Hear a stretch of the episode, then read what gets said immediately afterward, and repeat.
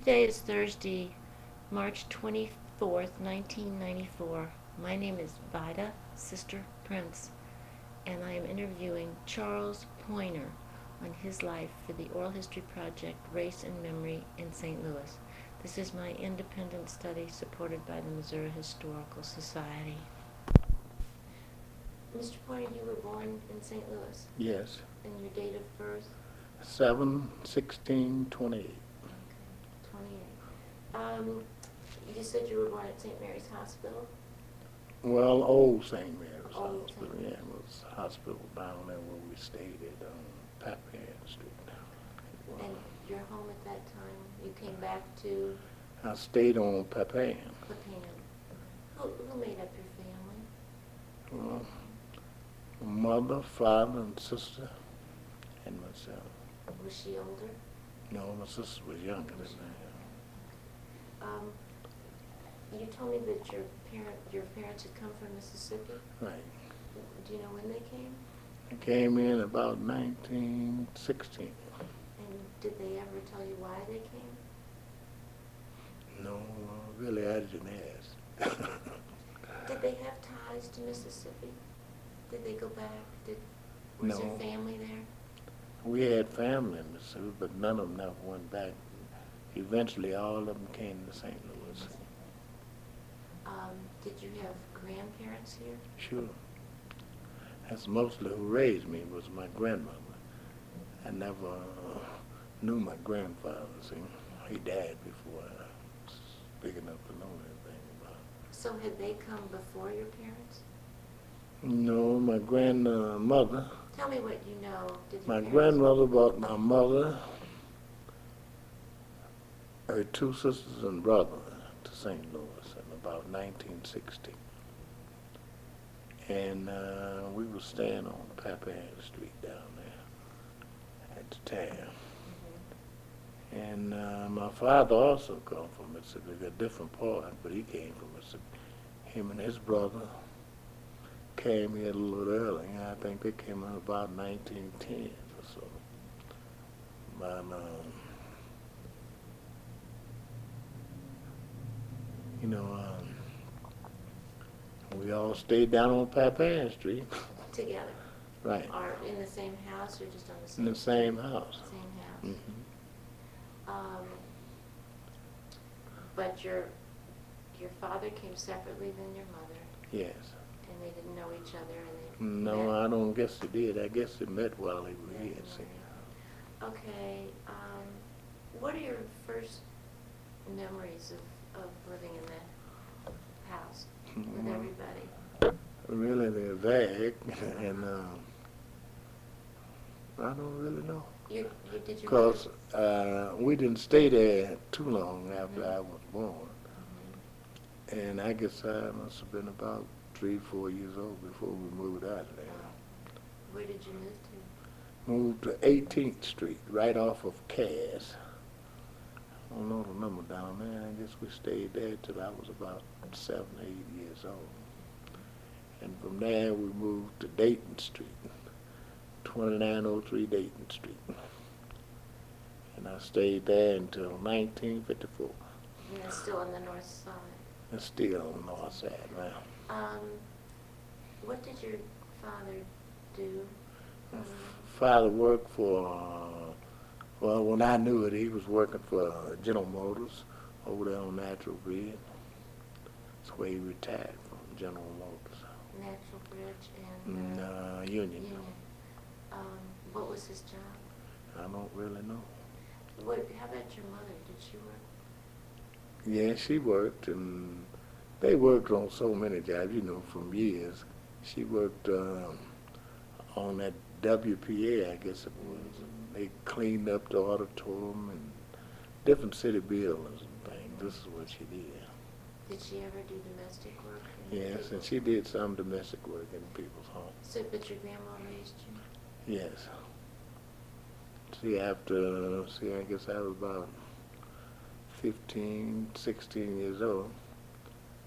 I got married again, and I stayed with my grandmother. See. Me and my sister stayed with my grandmother. Was that good for you? Mm, yes, I think it was. What did you call your grandmother? Mama. Mama? Um, and was that your mother's mother? or- My mother's mother. mhm. Um, where where did you go mostly to school in the, in Well, in grade school, I went to Duval, the, which was right across the street from my home, there on Dayton. High school was school? And you graduated in, did you graduate in forty-five or beginning? Forty-six. Forty-six. Um, did you have to go in the service Yes. in the Second World War? No. I missed the Second World War. I had a broken leg, and I got drafted in 1949. Went to the Korean War. And that was after the troops were integrated? No, that was before they were integrated. It hadn't come through yet. I- No, they weren't integrated until, let's see, what was that, in 50, it was 51, I think. I was in Korea then, when they started mixing outfits. So, tell me, can you tell me a little bit about that part of it? Well, I know we were in Korea, and I was in uh, all black outfit, which was uh, we called it the Deuce Four. Well, that Deuce Four is Deuce what we Four. called it, but we it was the 24th Infantry Regiment of the 25th Division, see, and that was all black outfit, and I guess in '51 they started uh, integrating. They brought in Puerto Ricans, and it was just a mixture of, uh, you know, And whites? whites, yeah. hmm How did that go? Well, well, I wouldn't pay too much mind to it because we were in the land company anyway, see?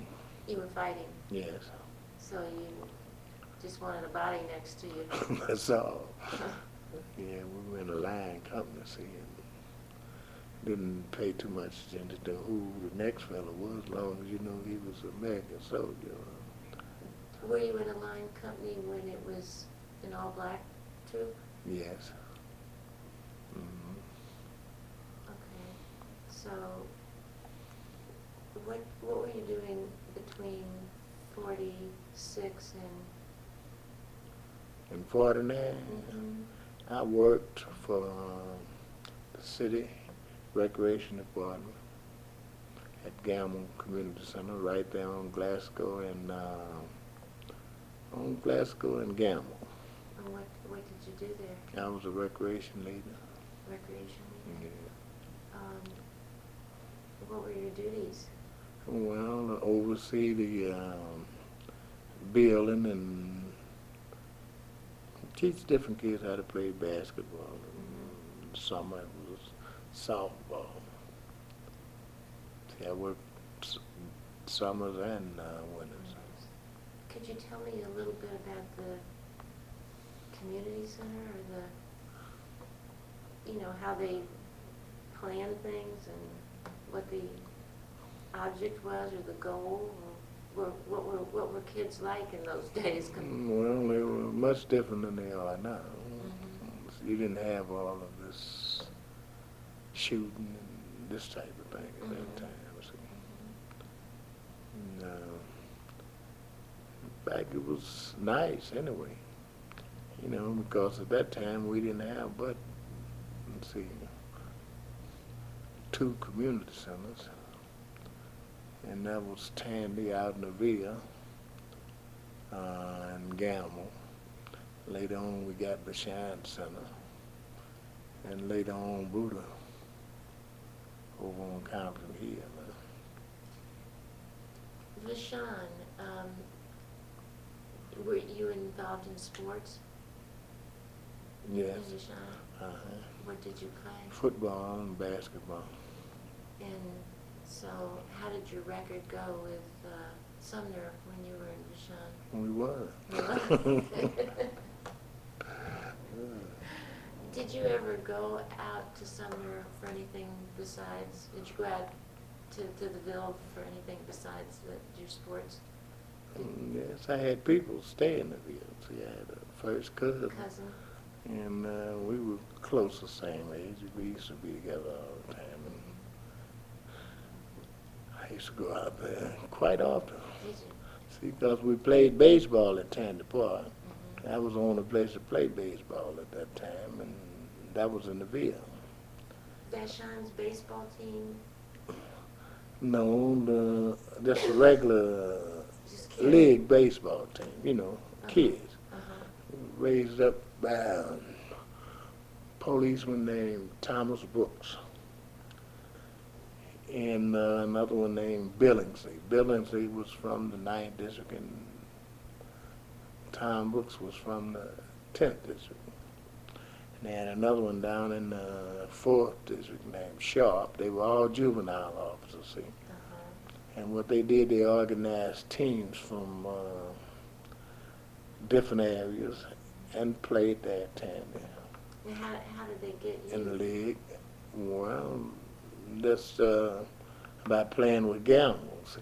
Mhm. By playing with Gamble, uh, seeing uh, Thomas Brooks, he used to stay right up the street from me on Dayton there, see.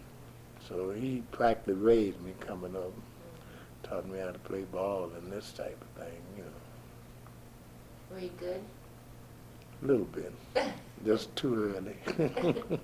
Too early? too early. What do you mean? Uh, came too early, and maybe if I'd have been a little later, I'd have been all right. See. And I was too old when, When it got, when it got so they go to major leagues. yeah. Did you have a special ball player that you followed? Well, uh, Brooks, Thomas Brooks, he, he was a ball player during his day. Oh, was And- he in the Negro Leagues? Mm-hmm. Quincy Trouppe, Satchel Paige. I seen him all because my grandfather used to carry me to see him all. see. Uh-huh. when uh, the old Stars Park was over there on Market Street. See?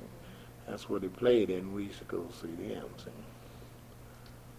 And that was the name of it? All Stars or Old Stars? Uh, St. Louis All Stars. All Stars, right, okay. There was a team, Yeah. yes. Okay. So you had teams like the uh, Kansas City Monarchs, Birmingham Black Barons, Indianapolis Clowns. All of them came here and played then. But I loved one in. I could sit up and watch them, you know. Mhm. And learn. Mhm. What position did you play? I played third base. Um, was there much difference between the, um, people that, that lived in the Ville and the people that lived in downtown? Or down Downtown? below Grand? or- Well, yes. you know, uh, for a long time, downtown was just people barely making it. Some of the people was affluent people in the Ville. You know, you had doctors and nurses and teachers and all of this state mostly in the Ville. See? And you had another neighborhood, um, what do they call it? Um, Mm. But you had another neighborhood that was much better than the Ville, you know, Where right off of uh, how is it? Euclid, right in there at Euclid and uh, Albert. West End? Mm, yeah, West End, West End, I forget what they call it now. But anyway, over there they had big nice homes and this type of thing over there. Give me some of the streets. Well, let's see now, you'd have, would be off of Euclid. And, let me see if I can think of some of the street. All around Albert, you had Fountain over in there, and all those streets over there. So you had, and, and, uh, what was it called, Euclid Place? I'll come up with it. Yeah, I might think of it pretty soon. Walton, all around there. This was a affluent neighborhood during that time, you know. Is, was this, this was the forties, thirties and the forties? forties and forties and uh, fifties. Uh-huh. before I left here. Well, that's interesting. I mean, I've not heard that put in that way. That's- Oh, yeah, they had them.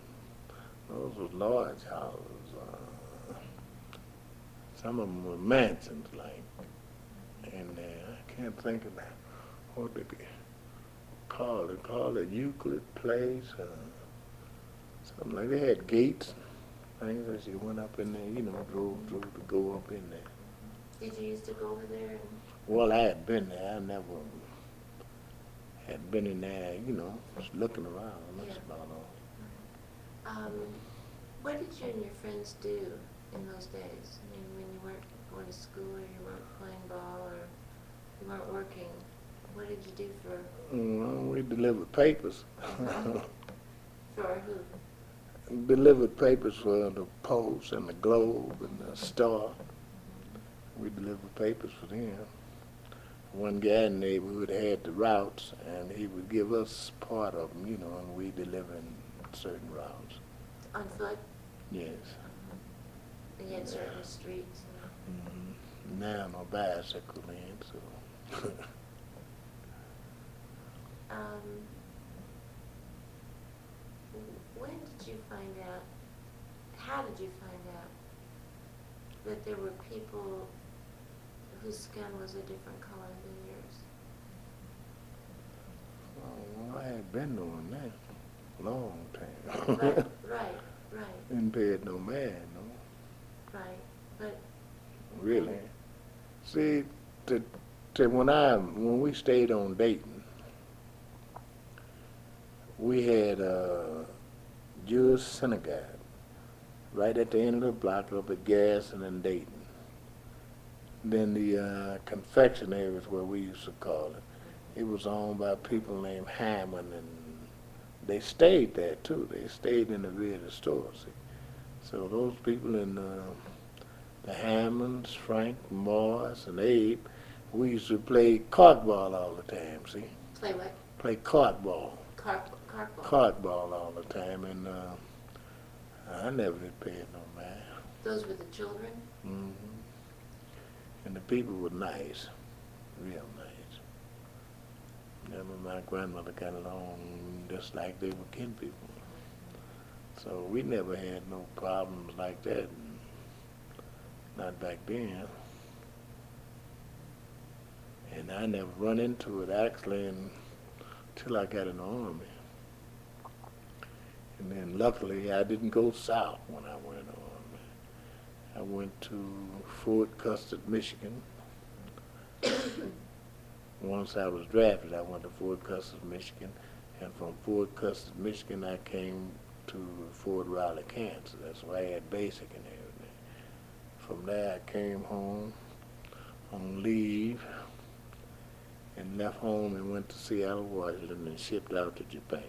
Yeah, so you went, And right you on. stayed Mhm. below, I mean above the southern Yeah, states. never was in a southern state. Were men like yourself, that age, who were going away maybe for the first time being shipped somewhere, not, not choosing where you were going, were they really, were you concerned that you might go south? Well, yeah, in the army. See, you had heard so much. My father and uncles had told me so much about what had happened down there, and I was kind of skeptical of going south. See, but actually, as old as I am now, I never been south. As far south I've been is Memphis. and we used to go down there to the dog races. Other than that, I haven't been no further south than that. I never visit my parents' home in Mississippi. I never visit my father's home in Mississippi. Never been there. I've got an uncle that's he 87 now. And my father died uh, about five years ago. And they had property down there, see? And all the property, he went down there and sold it all. So I told him I would never go down there. You don't want to? No, I don't have no. Because of what you've heard. Well, yeah, that would be what it is. I mean, out here it's better now. Yeah. And my wife have people down there, see. But I don't have no people now. Well, I tell you the truth, I don't have no people no place no more. I had uh, a bunch of people in Chicago, Detroit, Toledo, Ohio. Well, most of them are all dead now. And there's nobody actually that's pointing, but this uncle I got, this 87 years old uncle. It's uh, me, him, and my four sons. Well, all the pointers is actually, you know, with the name pointing. Now they have kids. And let's see, one. So get about three poems out of that. So if your parents had come from someplace else, you might have gone to visit their birthplaces. Well, I might have, but see, when my mother and them come in, there was nobody down there. Mhm. And uh, when my father and them, they had a whole lot of land. And uh, it was one sister that stayed down there to keep, keep the land up, but I never went down there. One of my sons went down, two of them went down I was just trying to get a feel for were you not going down because there was nobody there, or were you not going down because what they told you that, No, really, um, I just never thought about going down there. And my son's been down there. I got one son been down there a couple of times. And my oldest son's been down there, but other than that, but you, yet you were very glad that you weren't shipped south. When I was in the army, oh yeah, oh yeah. That was- That was troubled time during the army life. You know, in uh, Oklahoma, they had a big thing in Oklahoma at that time. See, You're talking army bases. army bases. What, know. were- what were you afraid of? And well, actually, I wasn't afraid of nothing. What were you concerned about? Well, concerned about getting down there and getting in trouble. Getting in trouble. Because I found out later that um, up in Kansas, when you went off the base, it was the same thing, you know. You didn't get along with people up there. What was the same thing? What would they do? What would happen? well, What would you- you, Go in a restaurant and you'd have to order stuff to take out. This type of thing. You couldn't sit down no place. You'd be in your army uniform, you still couldn't sit down no place and eat. Something like that. Mr. Pointer, did it make you want to um, take your army uniform off? I mean, what did, how did it make you feel? What did you want to do? Well, it made you feel bad, but you couldn't take the army uniform off. Actually, you didn't have nothing else to wear down there. And it wouldn't have made no difference if you were in civilian clothes. You'd have probably been treated worse. But I mean, did you feel like it's your country, but did you feel like fighting for it still, even though? No, I never felt like fighting, and um, I was um, put into this. And once I got there, I was going to try to stay alive. So this is the way it was. But But I mean, aside from not wanting to fight and, not wanting to be involved in battle, uh, because it's got a lot of bad things about it. I'm telling you. But um, the fact that it's your country, but you aren't being treated, well, that's part of it. And at that time, I didn't really think, you know, you're 19, 20 years old. You didn't care about no country at that time. In fact, uh, you knew about it, but everything was so different, you know. Other than, like I told you, the white people that stayed and went to the synagogues and all of that, I never had no problems with them. But you know, we had a ride here in the fifties. I said, "Was I? Yeah, I had just got out of the army." I was like, earlier at a swimming pool over at uh, Fairgrounds. Fairgrounds over there. Yeah, and it was mean times then. See. But other than that, we never. The people that stayed in our neighborhood stayed right there. They never moved. They never what? They never moved, and nobody never bothered them. The Hammonds, I was Mhm. telling, nobody never bothered them. They wouldn't come in there and think about bothering them. So it's about like it was, you know. Um, so you, you traveled around a little bit, you got a lot of different places, and how did you feel that St. Louis, um, compared, um, with other cities?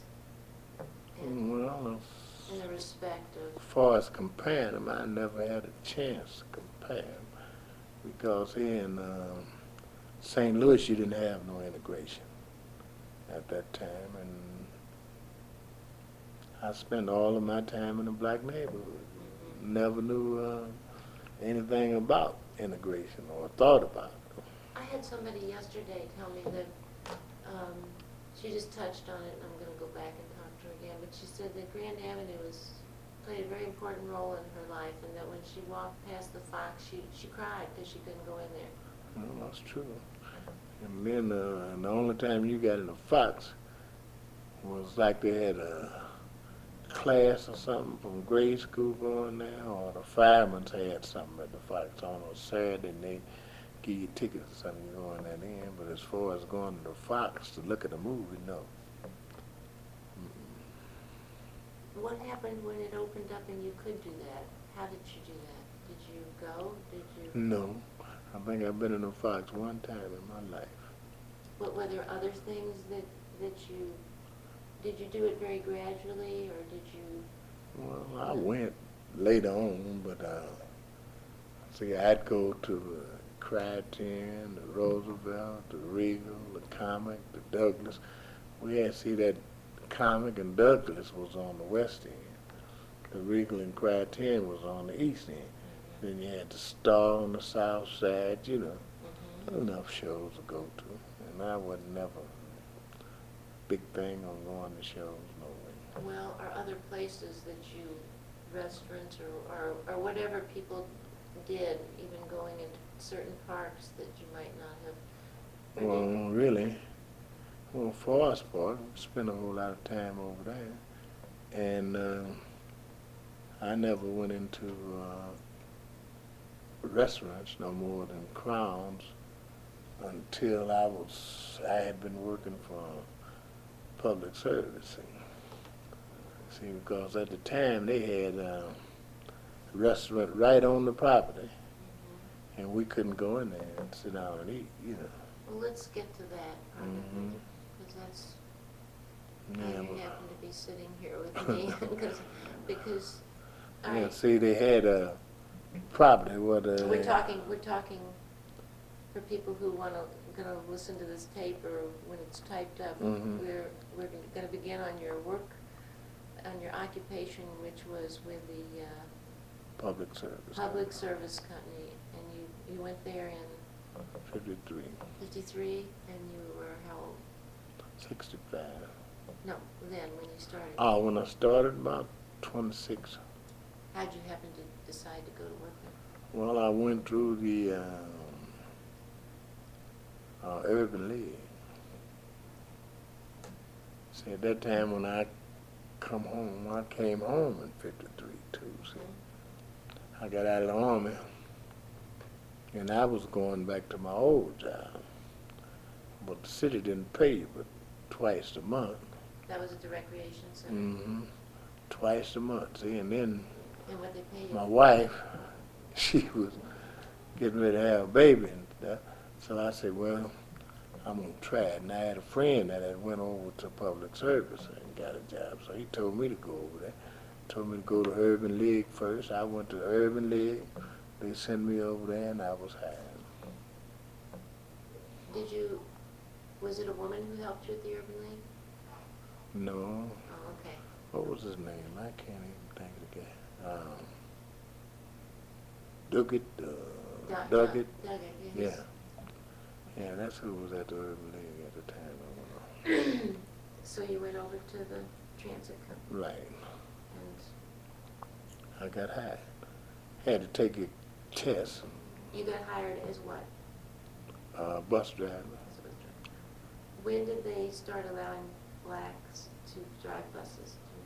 Um, April 53. And this The was, first blacks went out on the 15th of April, 1953. That was the first bunch. I wasn't in the first bunch. I came later, see. now you, you, you did, you drove for them thirty-nine years, you told me. Right, more than 30, almost 40. Forty, blacks. almost forty years, and you were president of the, Vice president of the local 788 okay, now, Amalgamated Transit Union. Mr. Poiner, I want to know, I want you to start talking, and I want you, with my help, I want you to tell me all the details of what it was, what it was about. They started on April fifteenth, and you started, I didn't start actually until September 3rd of uh, 53. okay, and to, uh, tell me about the training. Well, the training, let's see, we had uh, Was it About- integrated training? integrated training. Yeah, I mean, were you all together, black and white bus drivers? Well, most of the trainees were white. Mhm. See, because at that time they didn't hire too many uh, white people, Too many black people? too many white people. Oh, When the blacks started coming in, they didn't have too many white people at that time. See, because the total force was white.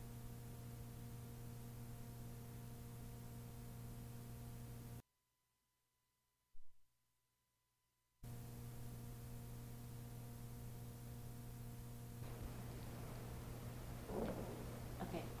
You might have had one or two whites in the class. And how many blacks? Mm, Five, six in the class at that time, see. And some classes didn't have white at all, see. Now, it was a white in my class. One out of uh, seven of us, see. And uh, so at the time, wasn't too many white people putting in for the job. Once it didn't pay that good, but the only thing you got your money every week see, Instead of every two weeks? instead of every two weeks or every three weeks or once a month, you know. How, how was, uh, what was the pay in the beginning? I made a dollar fifty cent an hour when I started. Dollar fifty cent. And when I left, we were making thirteen sixty-five, I think. And you left in nineteen, In ninety-three, January ninety-three.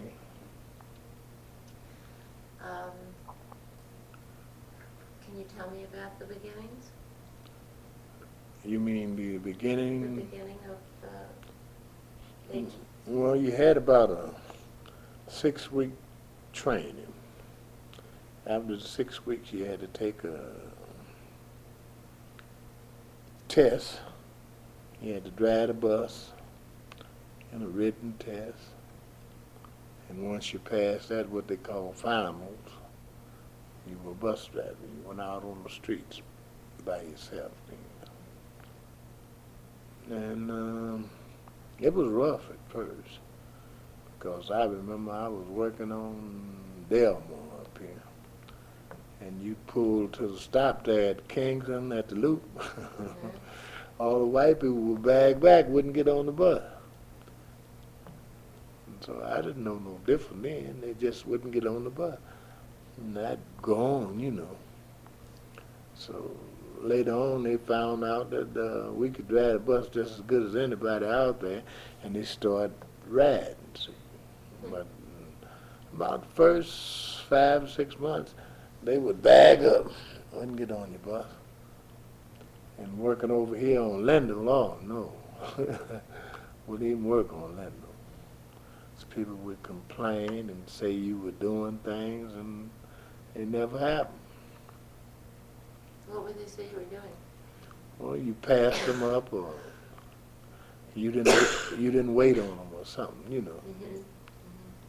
So it's always been a policy. You pull up in the bus stop, stop and get anybody in the bus stop. You don't stop the bus out of the bus stop. Because if you did and somebody run in the back of the bus, that's your problem, see? So this is about the size of it there. Uh, it was bad at first. And you know you were going to have some people to get on there and call you different names and things. Time, I guess I had mellowed by then. I had just overlook it and keep going, you know. Didn't make no difference. Later on, it got better.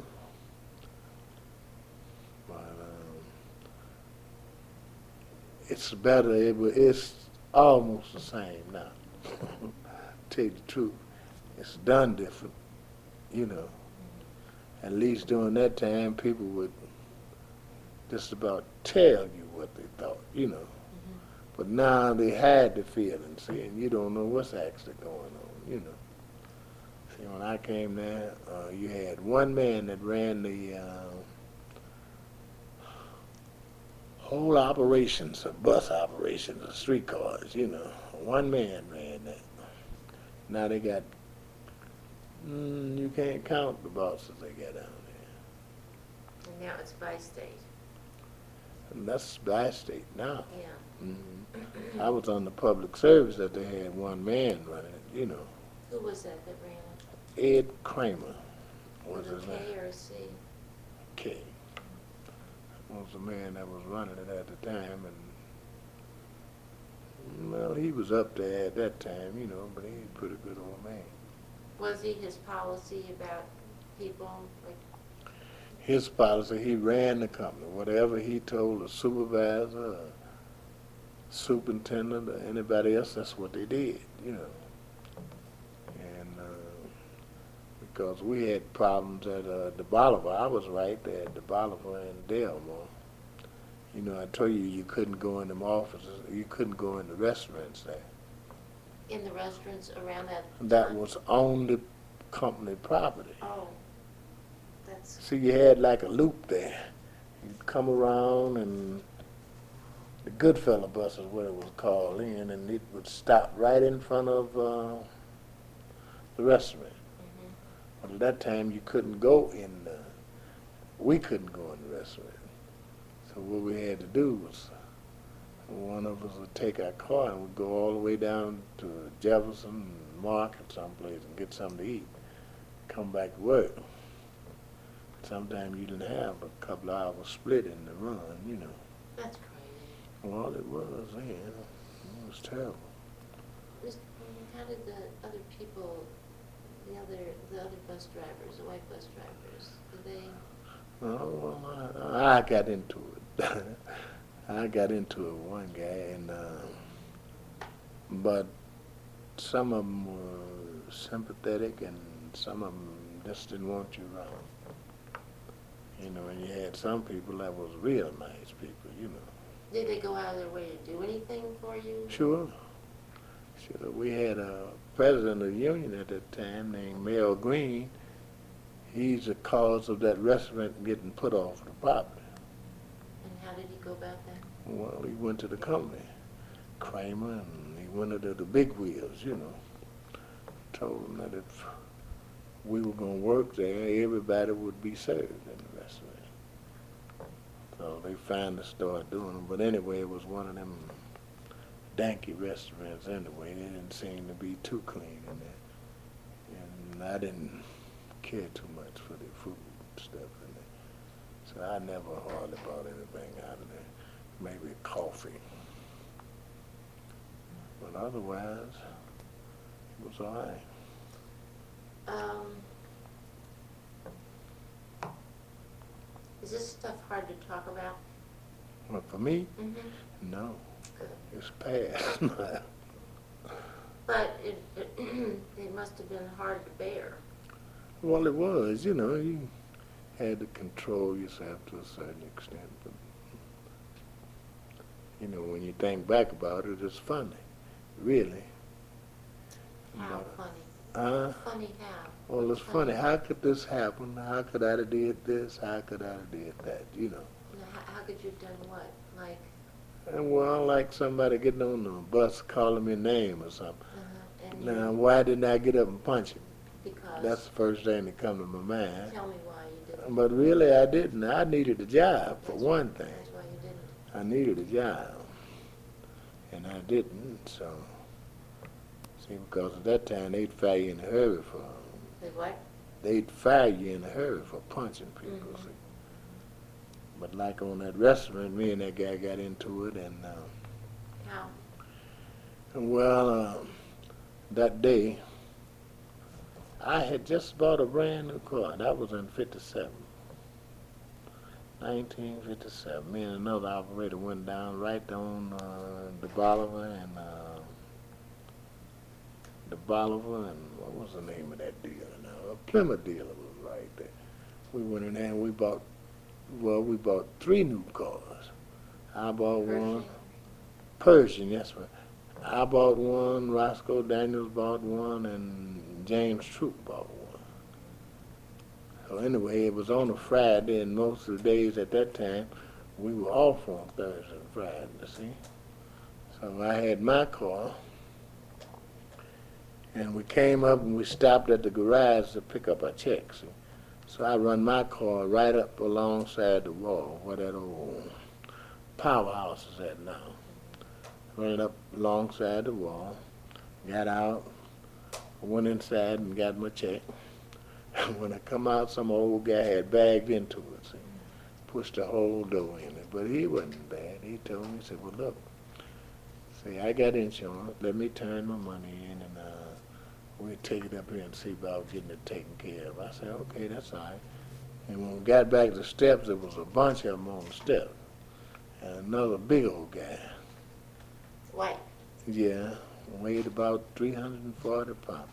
And Walter Dominski. Never forget his name. Walter Dominski. Walter Dominski. And he kept saying, well, I wouldn't pay him nothing. He was parked wrong. Well, I didn't say nothing to him at first. But he said, uh, I wouldn't pay him nothing. That nigga was parked wrong.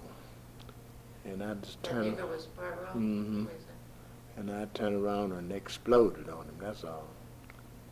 Then the superintendent at that time. With words or fists? with my fist, I didn't have time to talk to him. I just turned around and hit him. And uh, the superintendent suspended me. He suspended me. He said I had cut him with something. I told him I didn't have nothing in my hand because all of this busted open in his face. See, I didn't have nothing. Then I had three or four of them come up and say, no, he hit him with his fist. And that was out in the superintendent say, well, I'm suspending you. I told him I don't care, Three or man. four whites came up. Mm-hmm. Told him I don't care. Suspend me. Saying you better be careful because if you mess around, because you the cause of that restaurant over there like it is, you know. Oh, you. That's what I told uh, superintendent, you know. So that's where this Mel Green came in, you know. Wait a minute. Who said you're the cause of? You said that to him or? I told the superintendent that he was the cause of the restaurant being like it was, you know. People couldn't go in there. He got mad at me, so was suspended. And uh, Mel Green come up there.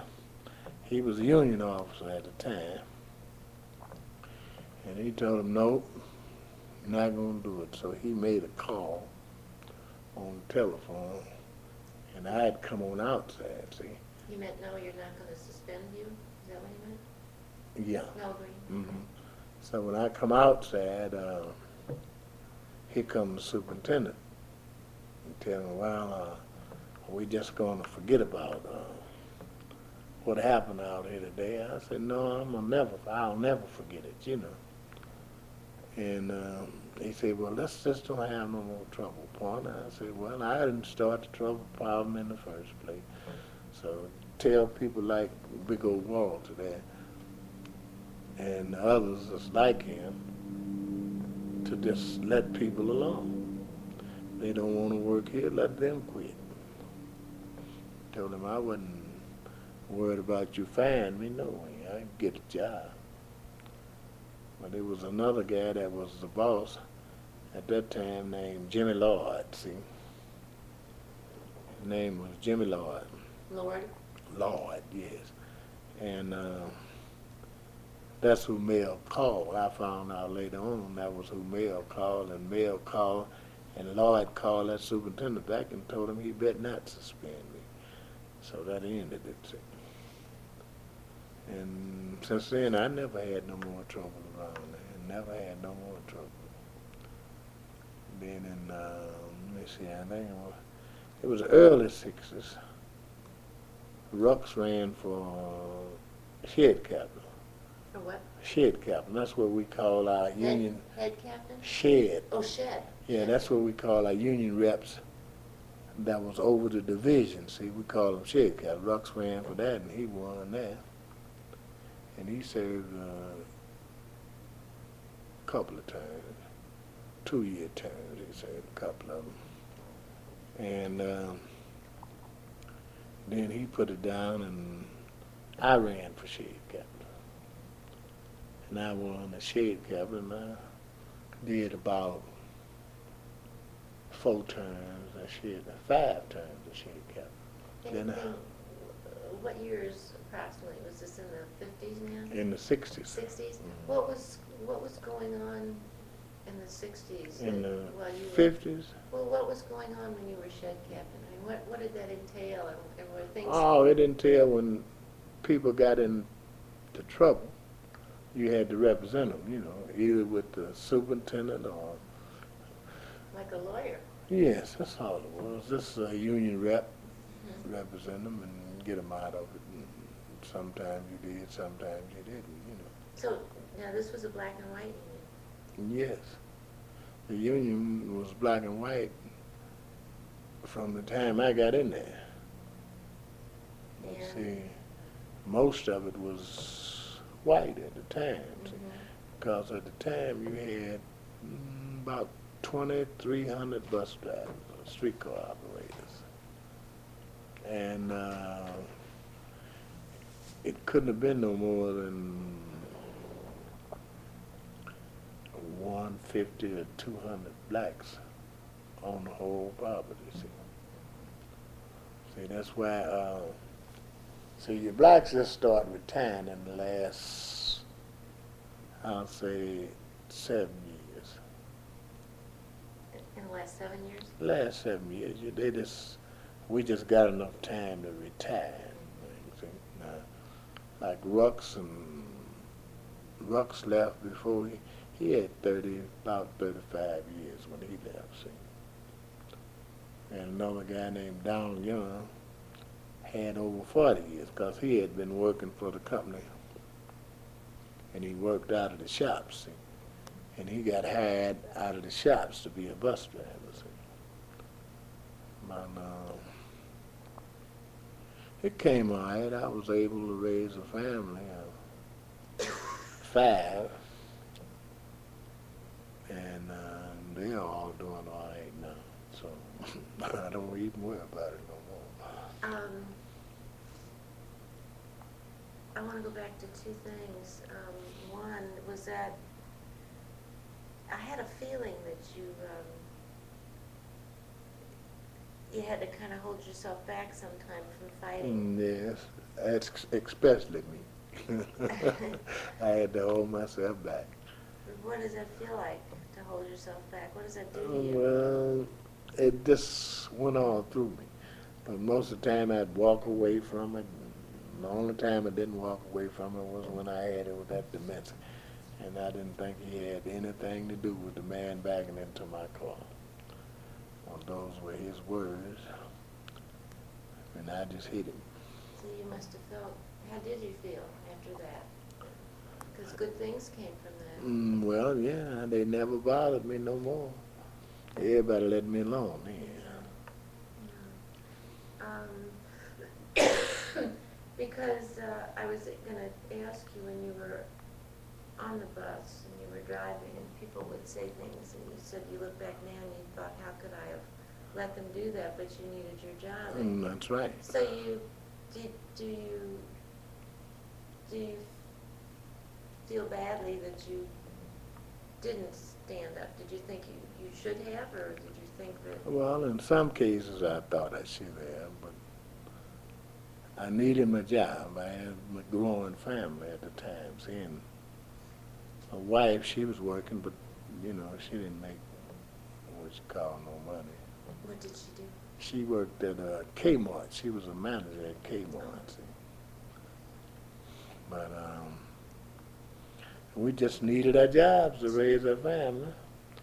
And I had bought an old house there on uh, Goodfellow Ridge. I bought that house in 1954.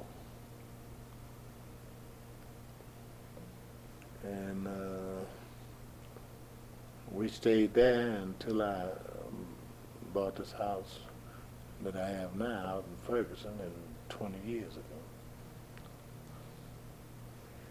Uh, you said the racism was different now. Well, it is different now, you know. Give me an example. So somebody doesn't call you a, a nigger, but what do they do? Mm, no, well, you can almost see it in people, you know. If you've been around a whole lot of people, you know whether you can get along with them or you can't get along with them. And when I can't get along with a person, I just let him alone, see. That's even some black persons, you Yeah, know. right. I don't mess with them. And um, but you take now what they got down there managing um, Bi-State. You just take a look at the management. Nobody's looked at that management real close, you know. You look at the management uh, real close. Not that I'd ever want one of those jobs, you know, but if you look at that management real close from the top all the way down to the bottom, you don't have nothing as far as blacks is concerned. It's all white? Sure. The tops are top jobs or the highest job you got there is uh, you got a lobbyist that go to Jefferson City. That's Sterling Adams. And you come on down and you might have a couple in um, um, over the main shops as uh, foreman and but as managers, no, you don't have 'em. Then you come on down, you got about, let's see, we got, see, East St. Louis, DeBaliviere, Brentwood.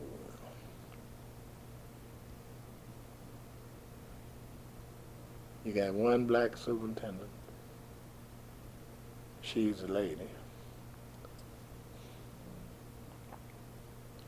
But starting with the executive director, the deputy directors, those are all white people, all the way down. And then yet still, when they put up something, or like they want to run this vote, they're saying that uh, they don't discriminate. Well, uh, it's nobody that's black that's in power to say anything, you know. You don't have 'em. Now, the union is just the opposite. Well, the union, you got black officers now, see. They used to have all white officers. This is local seven eighty-eight, Mhm. transit. Right. See, now you got black officers. uh, They make the uh, decision for the union. Are there many white bus drivers anymore? No, not too many. Most of them are retired. We actually got more retired people than we have uh, people driving the buses out there almost. What about Metrolink?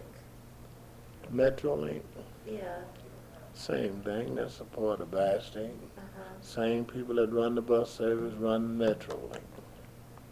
See, now we did that contract before I left, before I retired in uh, '93. Did that contract in '92. But it's same way. Okay. But you, I ask you about the, how people show it, you know who you can get along with, you sense that, but, but how do people, what are some of the things that people do now? Well, you got some people that uh won't even talk to you. Some of them might speak, and then some of them won't speak. You know. And I know a whole lot of people didn't want to speak to me, but the only reason they were speaking to me was that I was the vice president of the union. But uh, and I didn't think too much of them either. So I won't. You know, I hate to criticize a person, but it's just like that. Instead of a person coming out and just saying, now, if I don't like you, I'd be man enough to tell you I don't like you, you know. Mm-hmm. But you got people out there now that won't tell you things like that. See? They act like they like you. Yeah, they're showing a whole lot of ways that they're trying to help you, and then other ways they're cutting your throat. What other ways would they be cutting your, I mean, how, what the, Well, uh, like you go to a hearing or something, you gotta go to hearing and man will tell you, well, look, we're gonna do this on this. We'll give him a two-day suspension or something like that. Then you go and they'll change that, you know. Somebody will change that. Maybe it comes from higher up. But uh, it's I wouldn't say that it's actually as bad as it is that it was back then, but it's just as bad. And it looks like it's better, is It what you're looks saying. better, that's It looks right. better, but underneath That's the, right. They the top people haven't changed. that's right. They swear they have the best integration record Mhm. in the whole city. They don't have it. See now, if you want Anheuser-Busch and Monsanto, uh, McDonald, all better than these people at Bi-State. But they keep this down because they need money now, see. They never would, Bi-State couldn't win nothing in no kind of election. If they put these taxes up for, you know, to vote on to keep them running, Mhm. they might not win that, because in the city they wouldn't win. So you got a whole lot of people. Now, from the people riding the light rail from the county and this type of thing, it might be different. But uh, they could win nothing. That's why every year, every two years, they have to go to the state legislature and ask for a grant. And see, they get something like $33.5 million from the county and they get um, about 15 to 17 million from the cities to go with the money that they run uh, that runs through the box see, That they get from people that get. that rides the That ride it. buses and metro. See, actually, they don't have no fund for metro.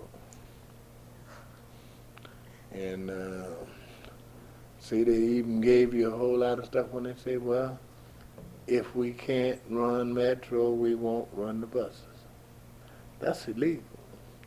The money coming from the county, thirty-three point five million dollars, and the money from the city, is was all taxes for buses. Well, see, it looks like they're trying to blackmail somebody into something, you know. We either running out of short of money. I think they got ten million dollars from the, uh, uh, from, uh, from the, uh, government. They didn't get it from the government. I think they had to go in a roundabout way to get it because they had for roads, taxes, and highways. This is a highway department. They had to give them. They gave the ten million to Gateway, and Gateway gave it to Bi-State. That's supposed to run them through March. And see, that's why they hustling so to get money from the state legislature. But in Missouri, I don't think they'll ever get it. Because the outstaters are not going to vote for St. Louis to get no money, and they have to pay taxes on it. And Wait. real, Go ahead, I'm sorry. and really, you can't blame them. I don't blame a man if he stay in, say out in St. Peter someplace. Why would he pay to have a light rail running from East St. Louis to the airport? It don't help him none. And if you park your car out there, you have to pay if you're out that for. Yeah, There's a lot of things about it that don't make sense. And a whole lot of people just don't look at it, you know. They don't look at it or pay it much, man. But I don't know. I'm out of it. That's one reason why I got out of it. You don't have to think about it unless someone. No, I don't have to- invites you over to talk about all this stuff. I don't have to think about it. That's one reason why I got out of it because I figured that light rail was going to be something, and it still might be something. if they don't get the money, what they're going to do is cut bus service. And when they cut bus service, you're going to have a big layoff place. I didn't want to be involved in no layoff. How can they cut bus service? What would be? This is how they do when they don't have enough money, see? They'll take so many runs off of one line and cut that line down. I remember a time when uh, you had a hundred and thirty, forty runs on Delmar. Now they running Delmar with hardly nothing now. Well, more people have cars, I guess. Well, that's one reason, and then they uh, they're not hauling that many people because I'm going home sometime. I just watch the buses. If you're not on Kings Highway or Hampton over here, or either uh, on Grand, the large lines, you know, people don't ride the bus like they used to ride. Them buses used to when we were driving them buses, them buses used to stay chug packed. People would be standing all the way up in the door. But the people are just not riding those buses. What, what were the routes? Did you ever drive on the south side? Did you ever have a? No, I never went to the south side. Only thing I did, I drove Hampton and uh, that went over the south side, and I drove uh, Kings Highway. That's, those are the only ones on the south side I ever drove. I drove on Wellston, Delmar. Before I went into the office, I was on uh, Baden Clayton one that goes from Clayton to see. And uh, it's about the size of it. Did you like being a bus driver? Oh, sure. I loved it. What did you love about it? Well, just the driving. Was the driving? And I could relax. And later on, in about, I'd say about after I got about 15, 16 years, I could relax because I could almost get a run that I liked, see. Mm-hmm. And it was easy then, you know. How, how did it change? What, what did it, what was the biggest change in when you started driving a bus to the end? Whether it, you know, whether it had to do with people or, or, uh, just, Well, it changed because they cut service. They cut service. And the next thing, they would uh, move you back. See, it works according to seniority.